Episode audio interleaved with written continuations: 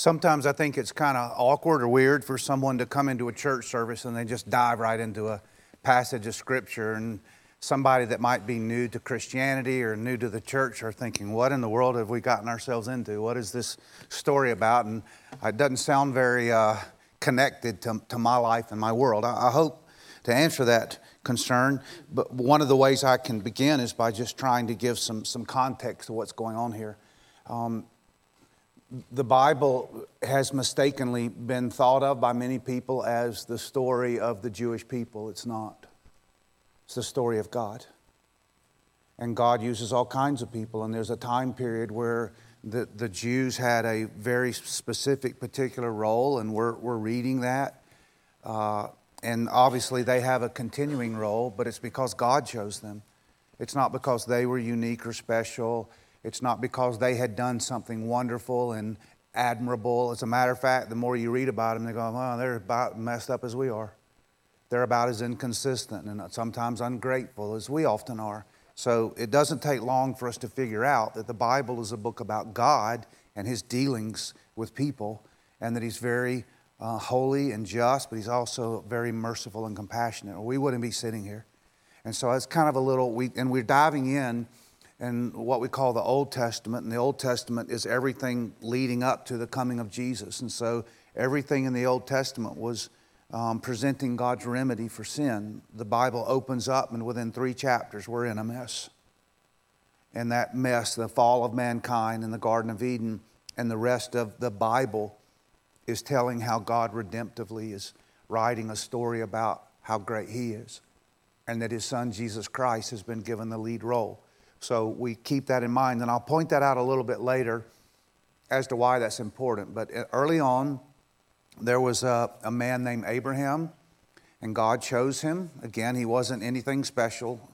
We see some of his flaws as we read through the Bible. And then Abraham was told that I'm going to use you and your family line. So he became known, God became known as the God of Abraham, Isaac, and Jacob, or the God of Israel. And then uh, so for he's told Abraham, he says, "Hey, for 400 years, in about 400 years, um, I'm well." He first said, "I'm going to give you this land where, where they were, in the land of Canaan," and then he said, "But about 400 years later is when your family, you won't ever actually receive the benefit of this promise. You won't, you won't see this land uh, coming in um, into nationhood or statehood." But about 400 years, give or take some, 400, 430, there's two different renderings of that date. It doesn't really matter because it depends on which starting period you're looking at or where that extra 30 years is. Don't get worried about that. It's about a 400 year period. And he said that um, toward the end of that period, I'm going to do something and then I'm going to move you. I'm going to send you down to Egypt. And while you're there, I'm going to turn these 70 people into a great nation. And then you're going to be ready to come back as a nation and take the land that I've designated for you because I want my name known on all the earth. It's not like because I want everyone to know who you Jews are. It's like, no, I want everyone to know who I am. And so that's really what God is doing. That's what God's doing right now. God wants everyone to know who He is. And that's why we read this wonderful account of how God did this in, in the history of the Bible. So, the first two chapters of Genesis, of Exodus, was we're getting close to the end of that 400 year period. And when Exodus 1 opens up, um, a baby plays a significant role. A very um, unexpected or surprising baby story in the Bible, like this baby was going to be killed, but it's rescued. And this baby was chosen by God to become a savior for the people of Israel. Does that sound familiar? So there's a lot of, um, a lot of foreshadowing.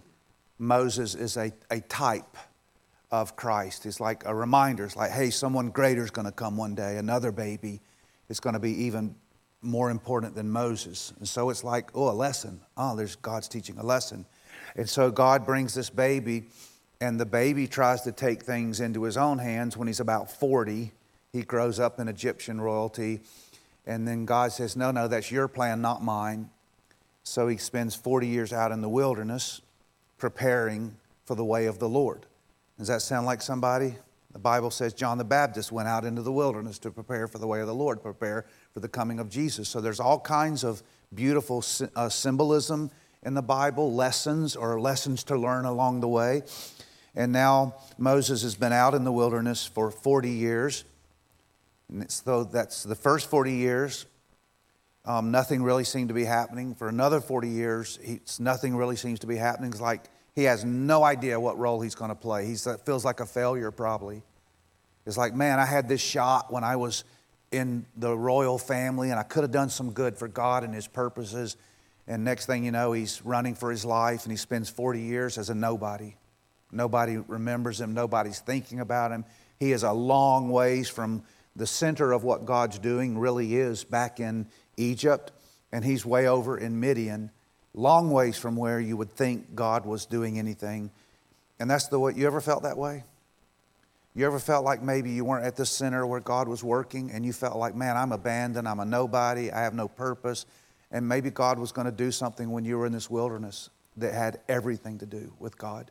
Instead of being forsaken by God, Moses discovers that he had actually been led by God out to this place to be um, developed and to mature and to be trained, really, to be equipped, to be to take his role. So at the end of that period, like 80 years is gone, and I don't know if you know this. Um, the first two chapters covers about 80 years. Um, like the time Moses was born, just a little bit said about that. And then Moses' um, seeming role as an Egyptian, powerful Egyptian, so 80 years in the first chapter and a half, basically. And then I don't know if you realize this, some people don't realize the whole rest of the book of Exodus is really about a year. Everything we're reading, we're covering about a year period when we study through Exodus. The wilderness wanderings haven't started yet. That's after, that's, that's going to come a little bit later. Right now, we're basically, we're going to go from chapter 5 to chapter 40, and all we're going to do is go from Egypt to Mount Sinai. And that's about how far we get in God's plan. But it's a lot of chapters. And a lot of, God thought this stuff's pretty important because we have a lot of information about that one year period. It's pretty interesting.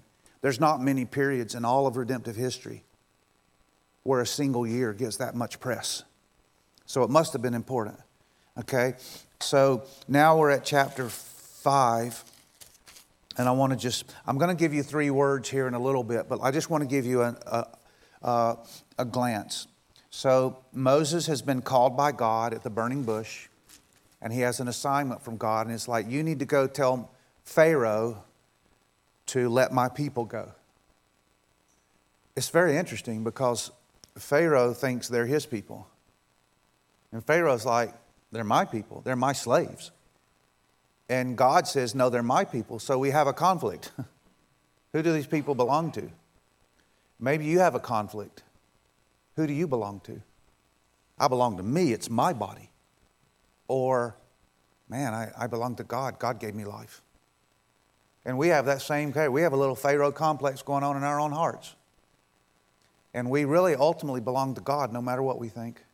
We may think, I'm mine, I can do what I want to, I'm the boss, I control my own destiny. And God says, No, I'm, I'm, I'm running the show. You're, you belong to me. And the sooner you realize that, the better your life's going to be. Or maybe you never realize it and you end up like Pharaoh. Pharaoh never agreed to that. He never, he never humbled himself before God. Pharaoh always says, I am Pharaoh. I'm the boss. And he died thinking he was the boss to find out that he was Pharaoh who was nobody really. Okay, so, um, so Moses said, I need you to go talk to Pharaoh, who many believe that he probably was the most powerful man in the world at that time. There was only about three major empires in that time, and the Egyptian empire was massive. Um, so he goes to the Egyptian empire and says, Let my people go. Or he says, God says, the God of Israel. And again, he thinks this is a joke. He said, I am the God of Israel. I am in charge of Israel. Who is this God of Israel? And that's what he says. He's like, Pharaoh responds to Moses and Aaron. These two men come up to him and say, two men who were part of his slave community come to him and says, Hey, our, our God says you better let us go. And Pharaoh responds, Who is the Lord that I should obey his voice? It's like God needs to obey me. Who am I that I should obey the voice of the Lord and let Israel go? I do not know the Lord, and moreover, I will not let Israel go. It's like, I'm in charge here. You came into my court. How dare you? And it says that Moses and Aaron continue to say, Well, God says that we're supposed to go out and worship Him for three days, go out in the wilderness and worship Him. And that describes their real true purpose is the worship of God. And that's what we're here for, and God wants us to worship Him. It doesn't just mean to show up for corporate worship, it means that the entirety of our lives. God wants us to live for His glory. And until we do that, we're missing the picture. We're enslaved to someone else's master. That's someone else's plan. Someone else's plan is for you to serve yourself or to serve the government or to serve fame or to serve um, wealth or to serve comfort. That's someone else's plan for you. That's not God's plan for you. God's plan for you is that you align with His purpose and His kingdom and serve the true and living God, the one who has the eternal plan, the one who is in control of everything, the one who can do good for you, the one who can rescue you, the one who can deliver you. That's God's plan. And Moses and Aaron say, We're supposed to line up with God's plan. And Moses said, Well, or Aaron, uh, Pharaoh basically said, Well, that's not my plan. And so let me show you what my plan is. You guys have been working for me, you're going to work harder. You know, we've been so kind. We've been so kind as your slave masters to provide straw for you so you could make bricks every day. Now we're not even going to give you straw. You got so much time you think you can wander out in the wilderness and worship your God? I am your God. And if you have enough time to think you can do that, how dare you come into my court and tell me to lessen the yoke? I'm going to tighten the yoke on you. You ever known that Satan does that to you? It's like, oh, Satan, let me just have a little bit of God. Let me just, you know, like, I just want a little bit. I just want to relax. He's like, I'm going to tighten the yoke on you.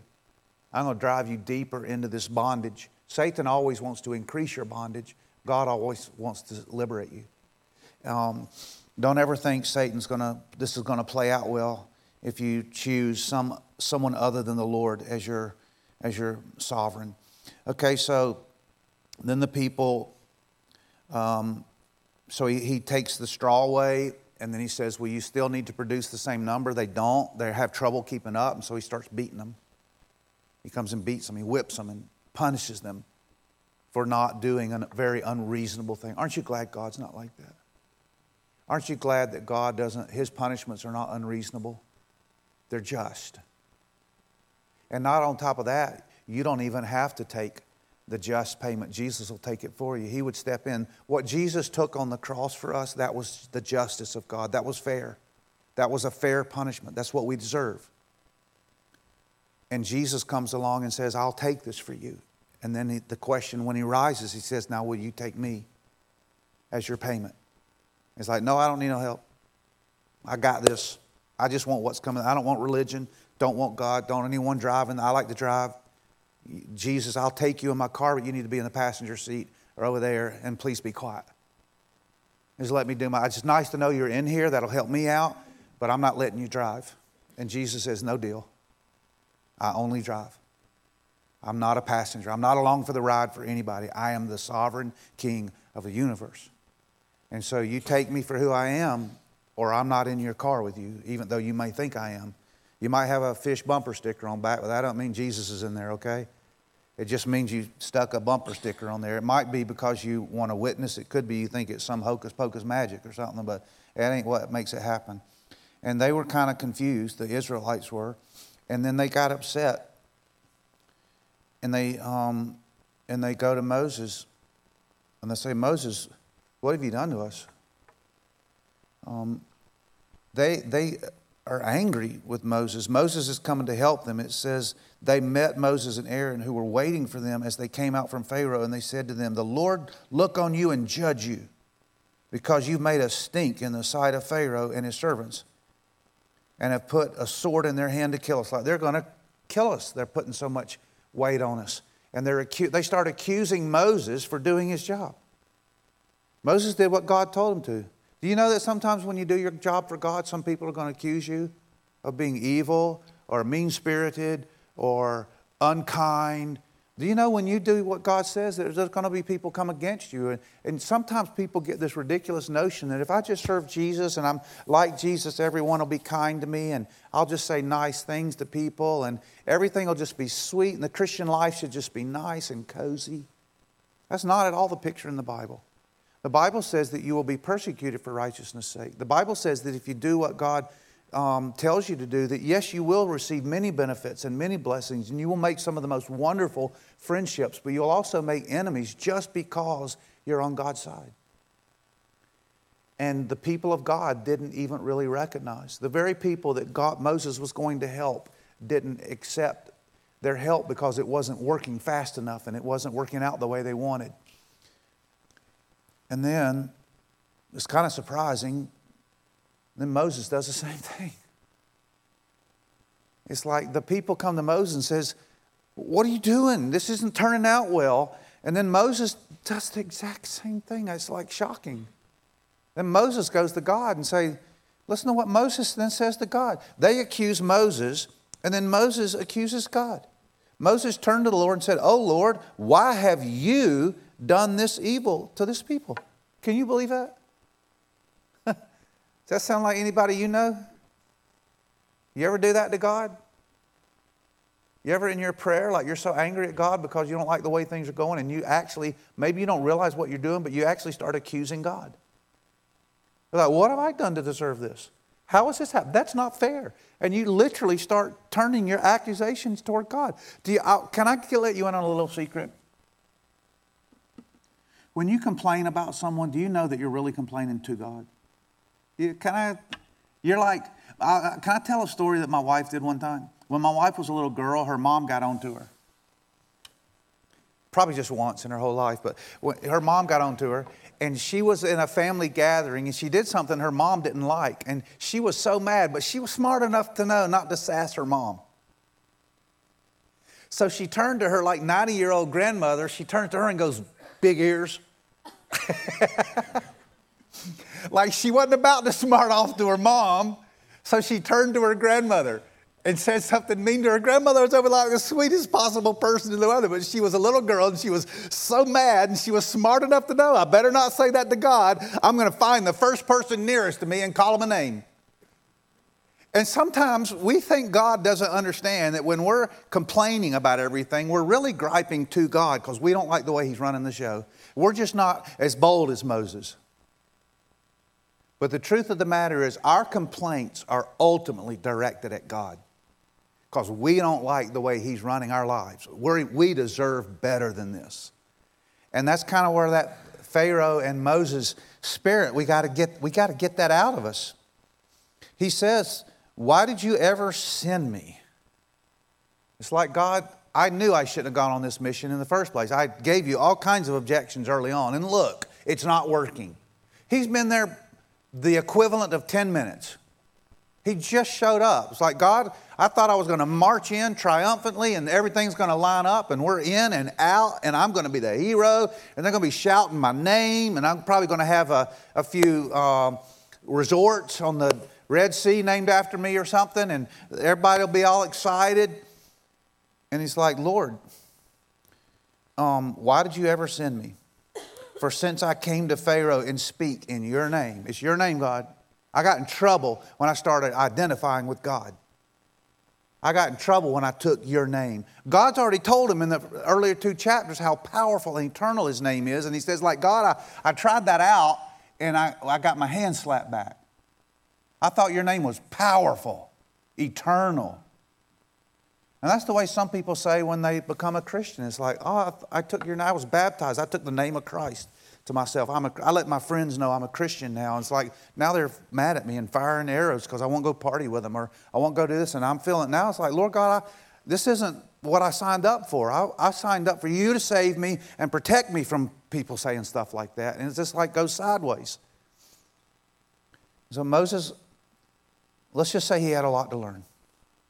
Okay, so then um, in chapter 6, the Lord says to Moses, Now you shall see what I will do to Pharaoh. It's like, Moses, don't you get it? This is just a setup. It's just a setup for all I'm going to do. This is like this is just entry. This is we just walked in the door for the show. You just sat down for the. This is just the um. What do you call before the movies? The yeah, those. Um, it's like that's all that is. It's like I, well, you just sat down. We haven't even started the show yet. God had so much more to do, and Moses was like, "I'm out of here." It's like we're just watching the previews. This is the thing where it says, "Go get your popcorn," and Moses was expecting the end of the movie to be, have already played already. Now, he didn't like his role so far. But God says, Now you shall see what I will do to Pharaoh with a strong hand. He hadn't shown God, he hadn't shown his strong hand yet. He just shown a little, simple little things. God wanted to show his strong hand. How about that? Do you know that God wants to show his strong hand today? He wants to show stuff. He wants to show the mighty hand of God. He doesn't, doesn't mean he's going to do it every minute of every day. It's like, well, have you had your miracle today? uh, looks like they had to wait about 400 years for it. And then when the time came, they had to wait longer than they thought. It's like, yeah, we want our miracle every day. You, you know, you can f- cut on the TV and you find these people selling stuff, these Christian snake oil, and they're making you all these big promises. You're supposed to see this every day and this every day. And that's not the description of the Bible. Yes, we see great things of God, but in His sovereign timing. He gets to determine. And we're looking for it and asking for it because we believe in the strong and mighty hand of God. And we bow before Him expecting God, but we also know that it must line up with His purposes. And therefore, we're surrendering, waiting upon our great God, ever asking Him, always pleading with Him, Lord God, do mighty things for your great name. And that's what He wanted them to learn. And that's what this book is about, this Bible. And Moses spoke to Moses and says, I am the Lord. I, I don't know, I'm pretty sure that Lane did it intentionally, but every time she read the word I am, she emphasized, I am the Lord. I am said this. I am. I caught that as she was reading. She was emphasizing the name of God. And I didn't even ask her to do that. Um, she just did it, knowing the text and the passage. And God spoke to Moses and says, I am the Lord. And I appeared to Abraham, Isaac, and Jacob. Like God is aligning Moses with a purpose that began over 400 years older. And he's saying, Be patient, Moses, settle down. I'm running the show. I'm in charge. You ever feel like, oh, the world, well, I don't know what the world's coming to. I don't know what's going to happen to us if so and so gets elected. We're like freaking out, and God says, I am. We're going, but I'm not. I am. I've been at this a long time from the very beginning. I know what I'm doing. My kingdom does not run on these little despots. It runs off of me. I'm the king. So, just depending on which nation you're in, sometimes it's weird. Depending on where you live and what nation you're in, has a lot to do with your eschatology. So weird. It's like, well, God must be coming. Things are bad here. Well, no, He's not. And so we have these little little binoculars on. We can't see hardly past our nose, and we want to judge the eternity, entirety of God's sovereign decrees based on what we're seeing taken in five minutes. And we have our, form, our whole view of eternity based on our little moment on the stage. And God says, slow down and get my big picture. Get back in line. I am totally running this. And he said, I will, I have remembered my covenant. He aligns him with history. I will bring you out, I will deliver you. I will take you to be my people, and I will be your God, and you shall know that I am the Lord who has brought you out from under the burdens of Egypt. But they did not listen to Moses because of their broken spirit and harsh slavery. So there's three words that I, I kind of think are helpful. Um, that I kind of summarize this, and I wrote them down on my dry erase board at home. Sometimes I write things out on my board as I'm thinking through them and I want to think about it and ponder it and I'm trying to formulate. Like, what can I give the people that they can walk out with? And uh, there's three descriptions. I want to describe three different people to you, um, and I want you I want that to kind of summarize this whole message. So, the first one I want you to think about is pompous Pharaoh. Pompous Pharaoh. You know what it is to be pompous? Arrogant, prideful. It's about me, self centered. And we notice through the book of Exodus that God is confronting pompous Pharaoh. And my folks, when you're pompous Pharaoh, he's going to confront that in you. When you're arrogant and prideful. And it's especially harmful when you do that claiming to be a Christian. Christian pompousness or whatever, pomposity, I don't know what the right word is. When you're a pompous Christian, that's not supposed, two words aren't supposed to go together. Arrogant. You ever been somewhere and person is Christian and arrogant? Are you arrogant? are you arrogant? You're like, I am, a, I am right, and everybody else is wrong. Or someone just like they, when they stand up, it's like they, you can just tell they're just, they're just slaying everybody, but somehow they aren't very humble. You know, one of the first signs when I listen to a preacher and I see arrogance, I go, mm. they might have the most hot podcast in the world. And I've seen some mighty men fall. And early on, it didn't make me have much problem. I saw they were pompous, they were arrogant. And you know what my simple test was? They don't remind me much of Jesus. That's just it. I study the life of Jesus. Jesus was strong, and he had a strong hand. He was no pushover, he was not milk toast. He was strong. But he was also something about his, he was immovable. He wasn't, um, he wasn't a victim. He wasn't all those things. He was strong, carrying out the will of his Father. And he was so strong emotionally that he didn't let other people's emotions dictate where he would go. Sometimes everyone was against him and he was the only one taking a stand on some things. He was strong, but he wasn't arrogant and pompous.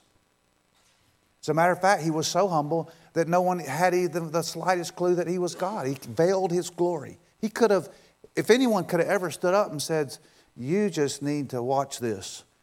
Um, if everyone, anyone had the right in the position to do that, he did. But he had a greater purpose that he was trying to fulfill. So I thought of two examples of this um, someone that acted pompous and someone that who um, surrendered that and humbled themselves. In Acts chapter 12, there's a picture. Uh, um, in Acts chapter 12, um, the disciples uh, in the early church were beginning to be persecuted, and James was killed.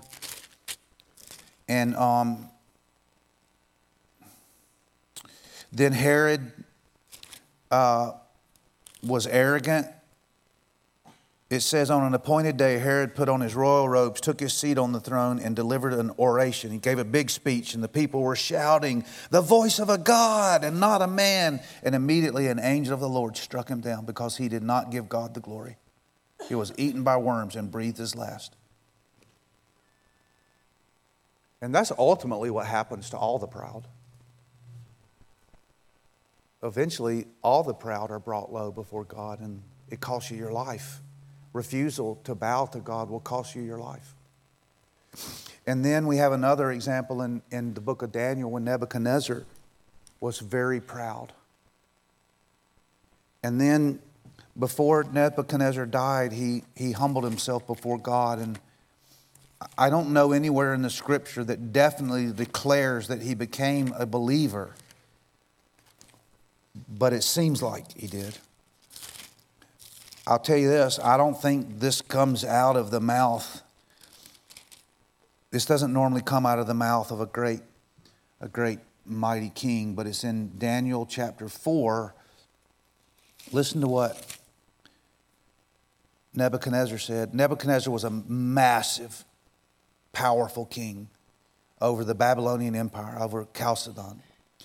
I, Nebuchadnezzar, lifted my eyes to heaven. He had been greatly humbled and acted like a wild animal out in the field.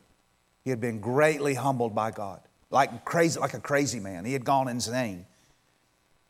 And then at, it says at the this is what happened. He says, At the end of days, I, Nebuchadnezzar, lifted my eyes to heaven, and my reason returned to me. And I blessed the Most High and praised and honored him who lives forever for his dominion. This is what Pharaoh refused to do. And Nebuchadnezzar found himself declaring about the true God his dominion is an everlasting dominion. His kingdom endures from generation to generation. All the inhabitants of the earth are counted as nothing, like including myself. And he does according to his will among the host of heaven and among the inhabitants of the earth. And no one can stay his hand or say to him, What have you done? Isn't that beautiful? We have one man that went to his grave in his last words denying God, and another man comes to the end of his life who spent his whole life denying God, and he says, I am a nobody. God is the I and think about this for an emperor and someone with that kind of power and glory and a kingdom that still uh, historians marvel at the Babylonian Empire. And then he says, I'm a nobody, and there's a one true God who runs the show, and he's the eternal God. It's a beautiful, beautiful contrast. And so the, the question is, which one are you going to be? Are you going to take and defy God to your death, till you go to your bed, grave? and you're going to defy God to the very end and say, I run my life? Or are you going to fall before God and say, Lord God, I need you to run my life? I want to surrender to you. I'm tired of trying to play God. It's not working out well. And that's the beauty. So don't be pompous, Pharaoh. I also want to encourage you not to be nearsighted Moses. Moses was a bit nearsighted. He, he only could see what was in front of him. Moses had short term sight. In other words, he had forgotten God's grand purposes. He knew it in his head because God had said, I am the God of uh, um, Abraham, Isaac, and Jacob. I am the God who made a covenant. I am the God who predicted 400 years earlier um, you're going to go in here, and 400 years later, Moses could look back and see the prediction, the promises, the prophecies of God. He should have been, and God even reminded of them multiple times. He should have known that this wasn't going to happen in a minute. But when, when Moses got on the stage of history and was like, his turn to be up, you know how a movie has many scenes? And Moses thought for a moment that his scene was the only scene. And it's like, well, this isn't happening fast enough or, or quickly enough, or we're not getting that. We're supposed to go in there and we're supposed to jump on the stage and run to the end of the line and, like, it's done, it's finished. He had no idea that he was only up there for one minute, like a, a scene, one little scene was his entire life and ministry was one scene of the great drama of history unfolding and the biblical narrative and he had a scene and sometimes folks we do that same thing we think that our scene is the final scene, or we're frustrated because God's not working fast enough. And we get frustrated with God because we have mistakenly thought that this, this movie is playing out and we want the frame to freeze right there while we're on the stage. It's like, God, you need to do everything in this little, in my little lifetime. I'm expecting you to finish this thing. That's what I'm looking for. And it feels like we're not doing so well in my time, in my spot, and my location. So we get frustrated with the plan of God. But he hasn't wavered one bit. And we need realignment. Sometimes we just need realignment. It's like, no, God does know what he's doing. And we need to tell our people that are freaking out. It's like, it's okay, my friend. God knows what he's doing. He knows what he's doing right here. He knows what he's doing in China. He knows what he's doing in Argentina. He knows what he's doing in Israel. He knows what's going on in the USS, uh, well, Russia. He knows what he's doing in Ukraine. He knows what he's doing. He's running it. Remember, he's at work. He's working. He's working. What's that song? Even when I don't believe it, he's working or whatever. That's one of those uh, Christian work songs. Waymaker. Yeah, Waymaker. Thank you. He's the waymaker. It's like he's working. He's working. Our God is working. We're coming here every single Sunday to praise him and remember that he's working. Our God is working. He's working. He might not work as fast as you want, but and that's because you would totally screw things up. His schedule is way better than yours. And sometimes we're in the middle of it. We don't like the way it's working out. It's like God says, "Trust me. Look, trust me." And so Moses was having trouble figuring out that his moment wasn't the end of the story, but that God had everything in line. So, lastly, I want you to think about And, and so don't be nearsighted and align with God's greater purposes. And lastly, I want you to think about um, comprehensive Yahweh. Pompous Pharaoh, don't be like him. Nearsighted Moses, that's like a lot of us sometimes. We, we're, we're expecting more to happen in the moment than God has planned because he's got something better. And then, and then at the end, we, through this, we see comprehensive Yahweh, a comprehensive Jehovah. God is in charge and He's running. It's comprehensive. So let me just finish by giving you a couple of little glimpses. Okay, um, many of you know every passage that I'm going to refer to, but some of you will not. And I just want you to see the grand narrative. Okay, in Genesis, I, I, I this verse comes up a lot just because it's so good. Genesis 50, 20. In, in Genesis 12, let me start there. In Genesis 12, God comes to Abraham and says, I'm going to use you to bless all the nations of the earth. I'm choosing you for my plan. And so that's like got to be in your grid. That needs to be like, this is what God is doing, is Genesis 12. You with me? God is doing Genesis 12 today. Okay? And then he bumps over to the end of the Genesis and before we leave Genesis, and the people are just about to get left down there in Egypt for four, 400 years, and they're thinking, oh, this is terrible. Who would ever think up a plan like that? And God says, I, I, I did.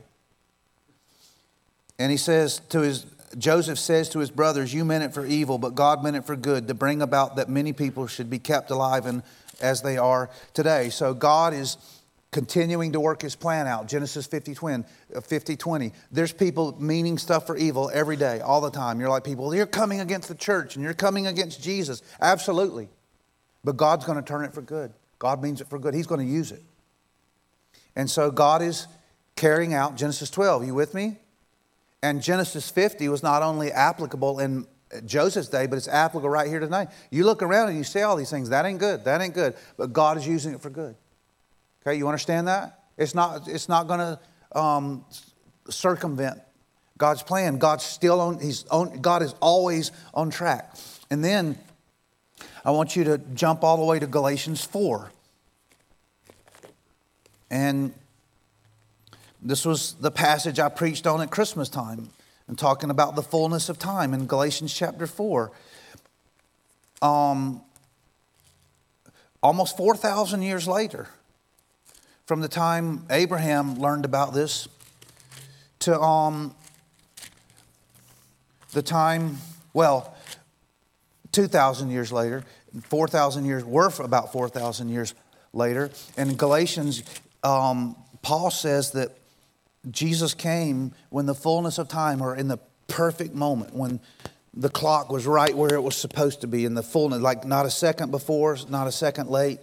God sent forth his son, born of a woman, born under the law, to redeem those who were under the law, so they might receive adoption, like to redeem, to go save. So the redemption of Moses was only anticipatory of the um, redemption. Like that wasn't enough. They didn't need to just be delivered from Egypt and Pharaoh, they needed to be delivered from death and Satan.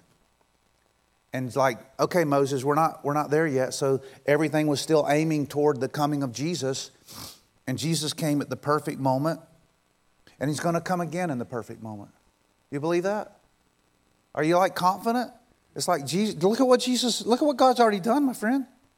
Look at, look at what he's already done. And we're reading about this and going, that's awesome. And Jesus came at just the right time. Don't you dare doubt that he won't come back at just the right time. It's like working, he's working it. He's working. Okay, and then I want you to jump forward past our, our scene on the stage. Oh, well, let me, let me drop you in to our current situation. All right, here's this is present. It was present in the days of we're living in what would be called the last the last times, and that would be from the time of Jesus until the return of Jesus. Like, but we're between those two times, and the, the New Testament constantly refers to the last days, or like we're in this last stretch, the last period, like God is working the way He's going to work until Jesus comes, like we're in this time.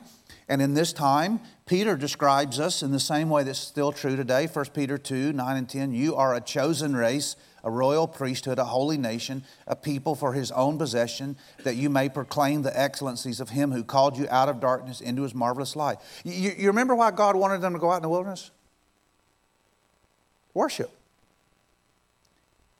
And you see how we're described here? To worship.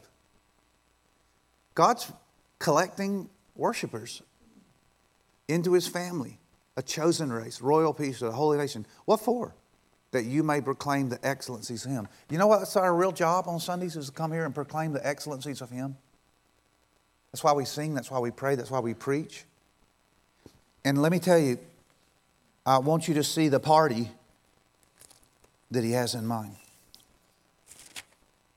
And it's all through the book of Revelation. There's many party scenes. One of them goes like this in chapter 7 After I looked and behold a great multitude, multitude that no one could number. This is like where this is all going, folks. A huge number. Can't even count.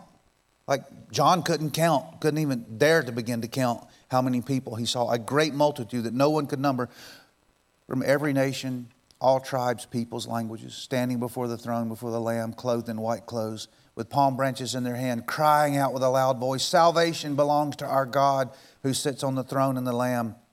And all the angels were standing around the throne and around the elders and four living creatures, and they fell on their faces before the throne and worshiped God, saying, Amen.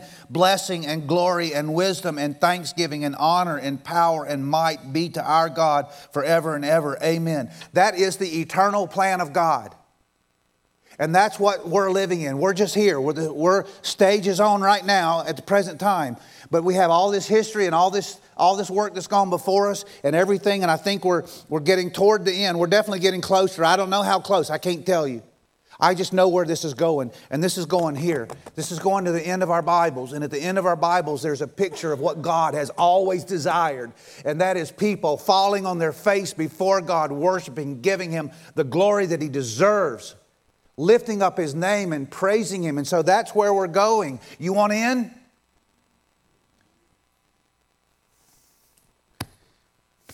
Okay, so, so, so, let me just, I just need you to deal with three people. Please deal with Pharaoh. Get him out of your life. Out of my life, out of my heart, away with arrogance. Humble yourself before God. Lord God, you are God, I'm not, I need you. Please come reign in my life. Can you, can you do that? Can you, you need to kick Pharaoh out and invite Jesus in. Jesus, wrong guys on the throne. Have you ever done this? Have you ever made sure? Wrong guys on the throne. I need Pharaoh out or me out. You're your little Pharaoh out. Jesus in. That's conversion. When you say, Lord Jesus, I need you, I recognize that you are the creator of the universe, you made me, I can ignore you to my own peril. I'm tired of walking that tightrope, dangerously walking that tightrope of life, risking my eternal, eternity because I keep pushing you away. Later, later, later, later. You realize what a dangerous rope, tightrope you're on. Pushing God away. You realize that in one breath, God could take you from your pride finished. Maybe you don't know how much time is on your hour clock and you're back down to the last grains of sand. Maybe the last grains of sand are coming up sooner than you realize. Are you comfortable being your own little God? Or do you need a real Savior? Then I invite you to Jesus and come to Jesus and say, like, Pharaoh out, Jesus in. Come into me, Lord Jesus. Come into my life. Come into my heart. Can you, can you do that? Do you know that for we're Christians, we had to kick Pharaoh out? You're sitting there going, I don't know about this. Can I tell you how I hate Pharaoh? I hate him when I see him rise up in me too. I hate when I see pride and arrogance. I'm like, oh, that was so prideful, so arrogant. I can't believe I said that, did that. Uh, well, how arrogant I was. And it's like, oh God, I, I need to, I need you. Please don't let me, don't, please help me fight. The little Pharaoh keeps trying to come in, keep trying to run my life. It's beautiful, beautiful. Um, invite Jesus in. Remember, Pharaoh out, Jesus in. Have you done that? Secondly, don't be narrow minded. Don't get locked into your little, your little life and your little world and our little church and your little Bible study and your little plan and your little ministry. God is way bigger than that. We're just one scene, one, one act in the drama. Jump in the whole play. It's like, Lord God, this can't wait. I want to do my part and I can't wait to go to heaven and watch the rest of this play out. Or if it plays out right now, it's like, Lord God, I'm all in. This is the best story I've ever read in my whole life. I want in. I want to, I want to play my role. I want to get excited because you're, you're directing it, you're leading it, and I want to do my part well. Just want to do my part well. And I want to accept that it, it, might not turn out. I might be like Moses, frustrated. That, Lord God, you're not moving fast enough. I've been praying for you to save my spouse, save my friend, save this person, do this, change my life, pay my bills, heal me, whatever. It's like, Lord God, help me just to embrace the role that you've given to me. And I'm just going to let you be the great director. And I'm reading your book, and I like the way this is going. I like it now that I see it. I step back. Now I'm into. Now I understand my role. It's like I'm not supposed to get all the goods now. Forgive me for this idea that I'm supposed to have this magnificent life and everything goes great and everything's simple and fun and life is downhill. It ain't. But it's uphill, but it's going towards the glory of God. Okay, I, I, I take it, God. I buy in. And lastly, fits in with the, the comprehensiveness of God. It's like, oh, God. Keep, that just says keep looking forward, friend. Keep looking forward. Just keep seeing the party at the end. Okay? Just keep seeing the party. Keep seeing where we're going and delight in it and just thank God for it, okay? All right? I don't know. All this feels relevant to me. Let's pray. Lord God, we thank you for this wonderful book and these wonderful um, narrative of Exodus and these stories. And Lord God, we confess Pharaoh's never done us any good in our lives. We want him out. And we want to see that big picture of Jesus, and we want to, we want to live our time, our time period well. And we want to realize it's just, it's just one scene. But we want to live and enter into it and fully embrace playing out our part in our time. Help us to be faithful in our time. And may we just get so excited about what's coming, so excited. And everyone gather week by week, it's just a little taste, a little foretaste. It's an hors d'oeuvre to heaven. May we regularly look forward to that, longing, longing for the full meal. In Jesus' name, amen.